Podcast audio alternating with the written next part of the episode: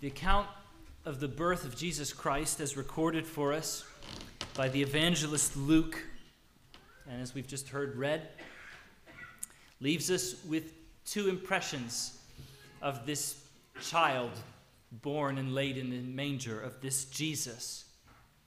Both of his great glory and of his real humility.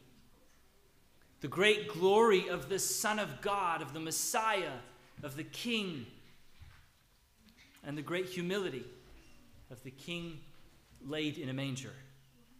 Both great glory and great humility. First, the glory of Jesus, which is, which is maybe most obvious in those fields outside of Bethlehem. As the shepherds were watching their flocks by night, keeping an eye out on the woods line for coyotes and maybe tending their fire, looking up at the stars.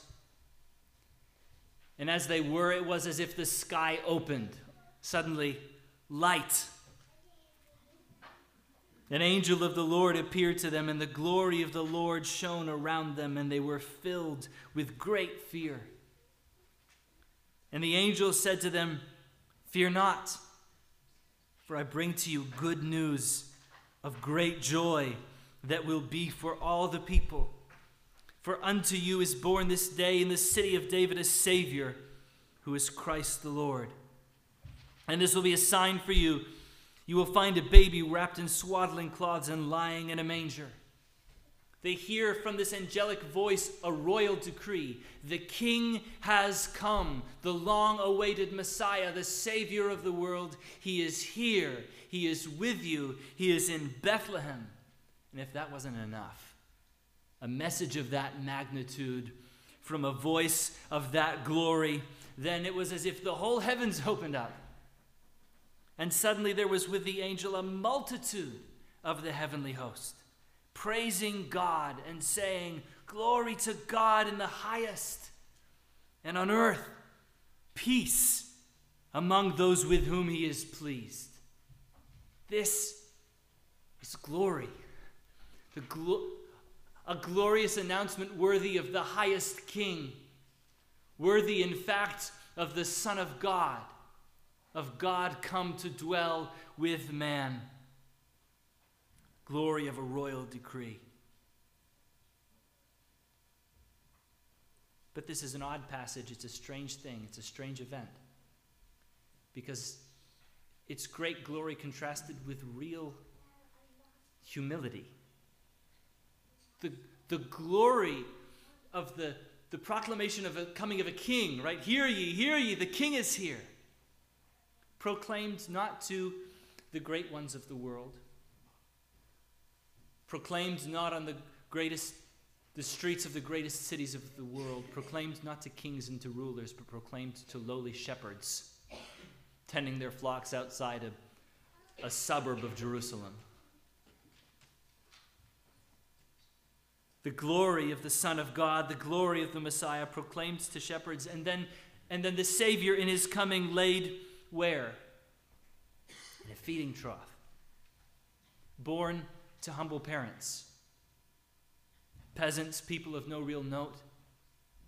Mary and Joseph, who, as they traveled into Bethlehem that day, traveled under the cloud of a stigma as they were engaged to be married, and Mary was about to have a child. It's to these people, crowded in a in a home. Because that's, that's where the passage indicates they were. The, the word used for inn, there was no place for them in the inn. The word there in the original language refers not to a comfort inn as we might think of it, but as a spare room.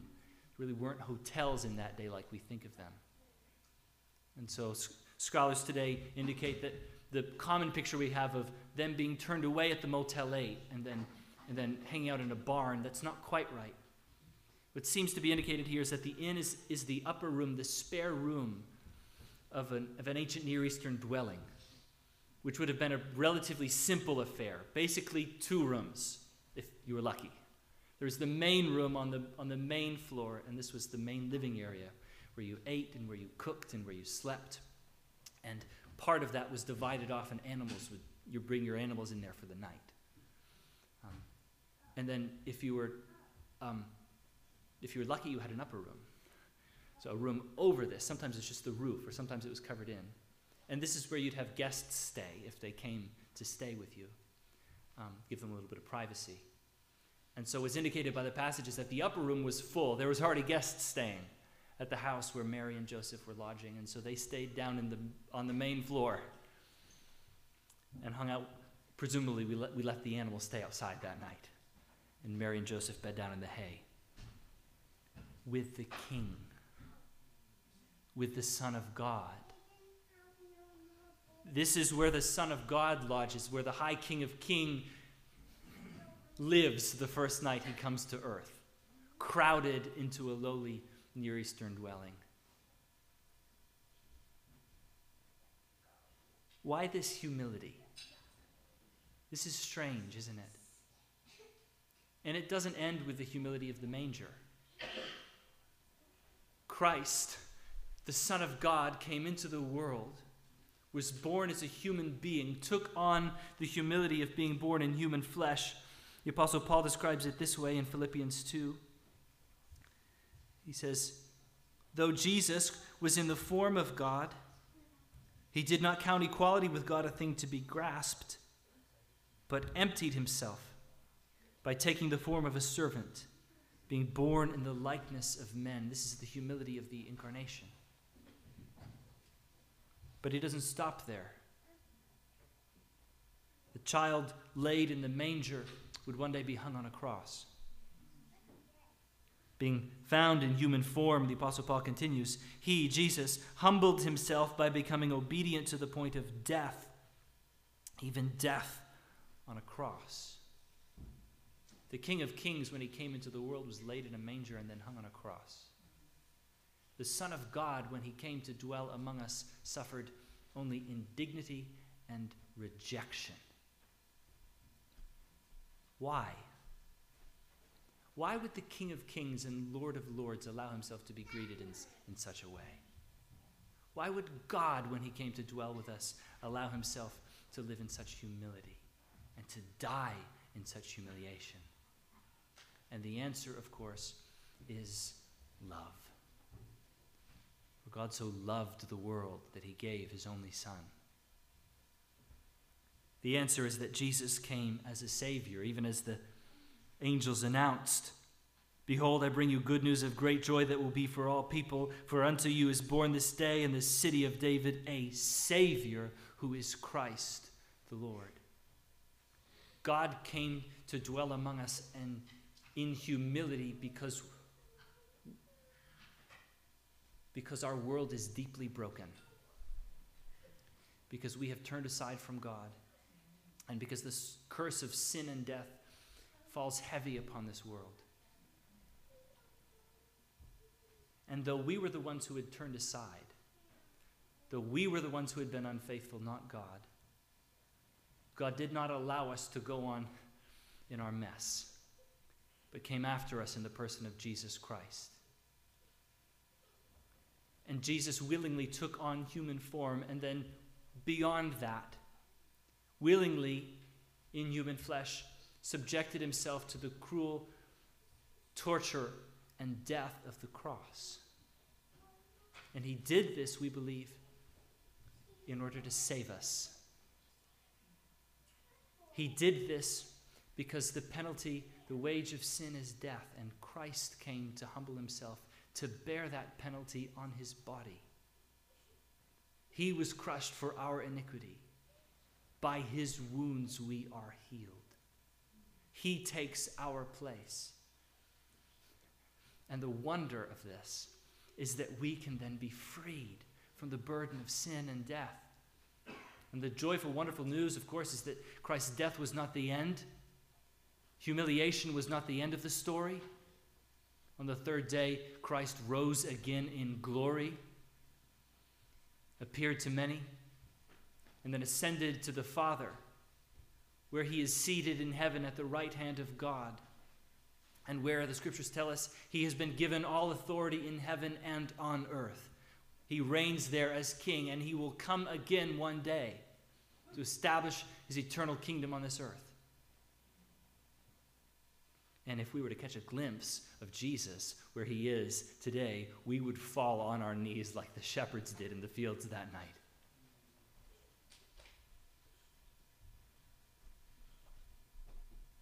Great glory, great humility. What I want us to understand in the glory of Christ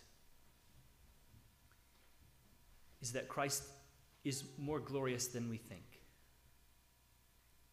We have a, uh, we have a whole stack of Christmas books over at the house, a big basket of them, board, kids' board books that we read with Nora.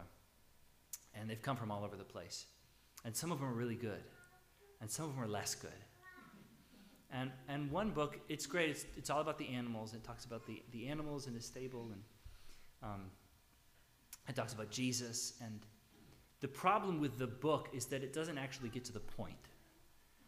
It doesn't actually, doesn't actually tell you why Christmas is a big deal. It never identifies Jesus as anything other than a sweet baby. And when you get to the end of the book with the shepherds and and Mary and Joseph there around the, the cradle, the final line of the book is, and he was loved. And he was loved, and certainly he was loved by his parents. But every child born to decent folk is loved by their parents. The, the wonder, the surprise, the glory of Christmas is not that Jesus was loved but that he was worshiped. The glory of this child in the manger is, is not that he was a sweet baby worthy of love, but that he was the Son of God in the flesh, worthy of praise. Glory and humility. Humility. The scandal of the glory of God can sometimes feel like it's pushing us away. Imagine us in the, in the fields, right? It's like, ah, I don't want to see this, right? They're terrified. Or if we imagine Christ where he is even now, seated on the throne, or imagine him returning again in glory, it can perhaps fill us with terror. But it, it ought not to if we have come to rightly see the heart of God. Because in the person of Christ, his glory and his humility are not opposed, they are perfectly reconciled. So that Christ is wonderful, awesome in his glory, and he is inviting in his humility. His willingness to take on the form of a servant and then to bear our cross should show us something about the heart of this glorious God. That God is not against us, that He is for us in love, that He has come for us in order to save us. God's desire for us is not that we be pushed away, but that we be drawn near and come to experience the love of God in the face of Jesus Christ. And my prayer for you this, this Christmas is that you would know both the glory and the humility of Jesus and most poignantly, that you would come to know the love of God in the person of Jesus Christ. Have you come to know the love of God in the person of Jesus Christ? To know that you know that you know that you know that God loves you. Do you really know that? Maybe you can say the words, God is love. Do you know that God loves you?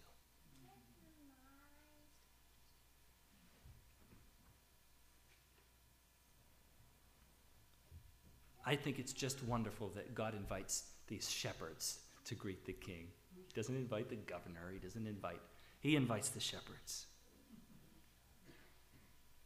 It's a sign, I think, that God and Jesus is inviting ordinary people people with problems. Come. Come. This angel, this whole angel army, this whole angel choir is sent out to invite handful of shepherds. And they go. Verse 15 When the angels went away from them into heaven, the shepherds said to one another, Let us go over to Bethlehem and see this thing that has happened, which the Lord has made known to us. And they went with haste and found Mary and Joseph and the baby lying in a manger. And when they saw it, they made known the saying that had been told them concerning the child. And all who heard it wondered at what the shepherds told them. I love this scene. I love to imagine what it, what it must have been like. The shepherds sort of hiking down up into the city. Wasn't it wasn't a giant town, it wouldn't have taken them long.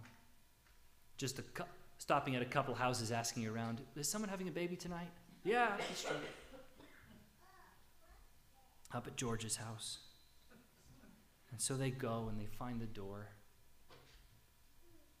They knock. Maybe Joseph answers. They say, Excuse me, sir, sorry, we hate to interrupt. Uh, but this is sort of an extraordinary circumstance. Angels sent us. we're not kind of we're not that kind of people. It, it just actually happened. Angels came to us. God spoke to us, and they said that the, the Savior, the Messiah, you know, the one the rabbis tell us about, the one who will redeem Israel, the one who will bring a reign of peace and righteousness to the whole world and bring all the nations to God. That one, apparently, he's here. And we didn't want to miss out on a chance to see him. Apparently, we were going to find him in a feeding trough. And perhaps they peeked behind Joseph's shoulder and see the child there. We're not told what they did there other than relating to Mary and Joseph all that they had seen and heard. I like to think they knelt and worshiped. Maybe they sung a psalm. I like to imagine that uh, these burly men coming out of the cold air of the hills, smelling of smoke and sheep poop, might have, might have held the Savior that night. That's what you do when you visit a, a baby, right? Can I hold him? Um, God in the arms of a shepherd.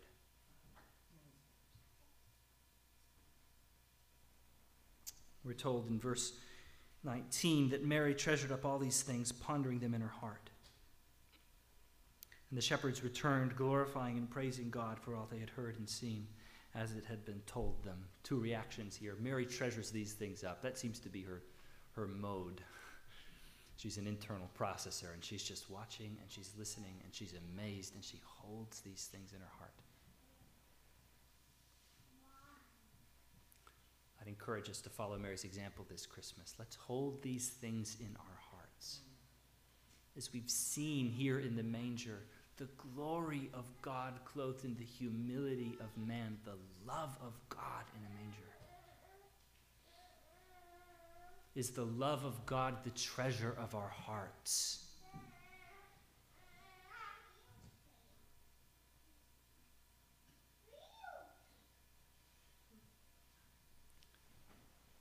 The shepherds returned, glorifying and praising God for all they had heard and seen, as it had been told them.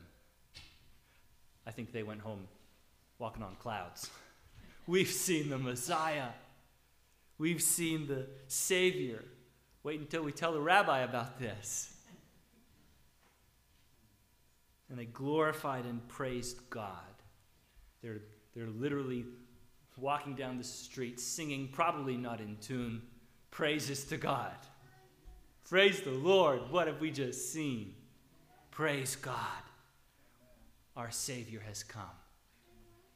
Trying to remember the tune to the song they'd heard the angels sing Glory to God in the highest, and on earth, peace among those with whom He is pleased. And so, as we go from here, let's make it our determination to treasure these things up in our hearts and to make our celebration of Christmas an expression of glorifying and praising God for all He has done in Jesus Christ. He has done so much that is good for us. We really do have reason to praise.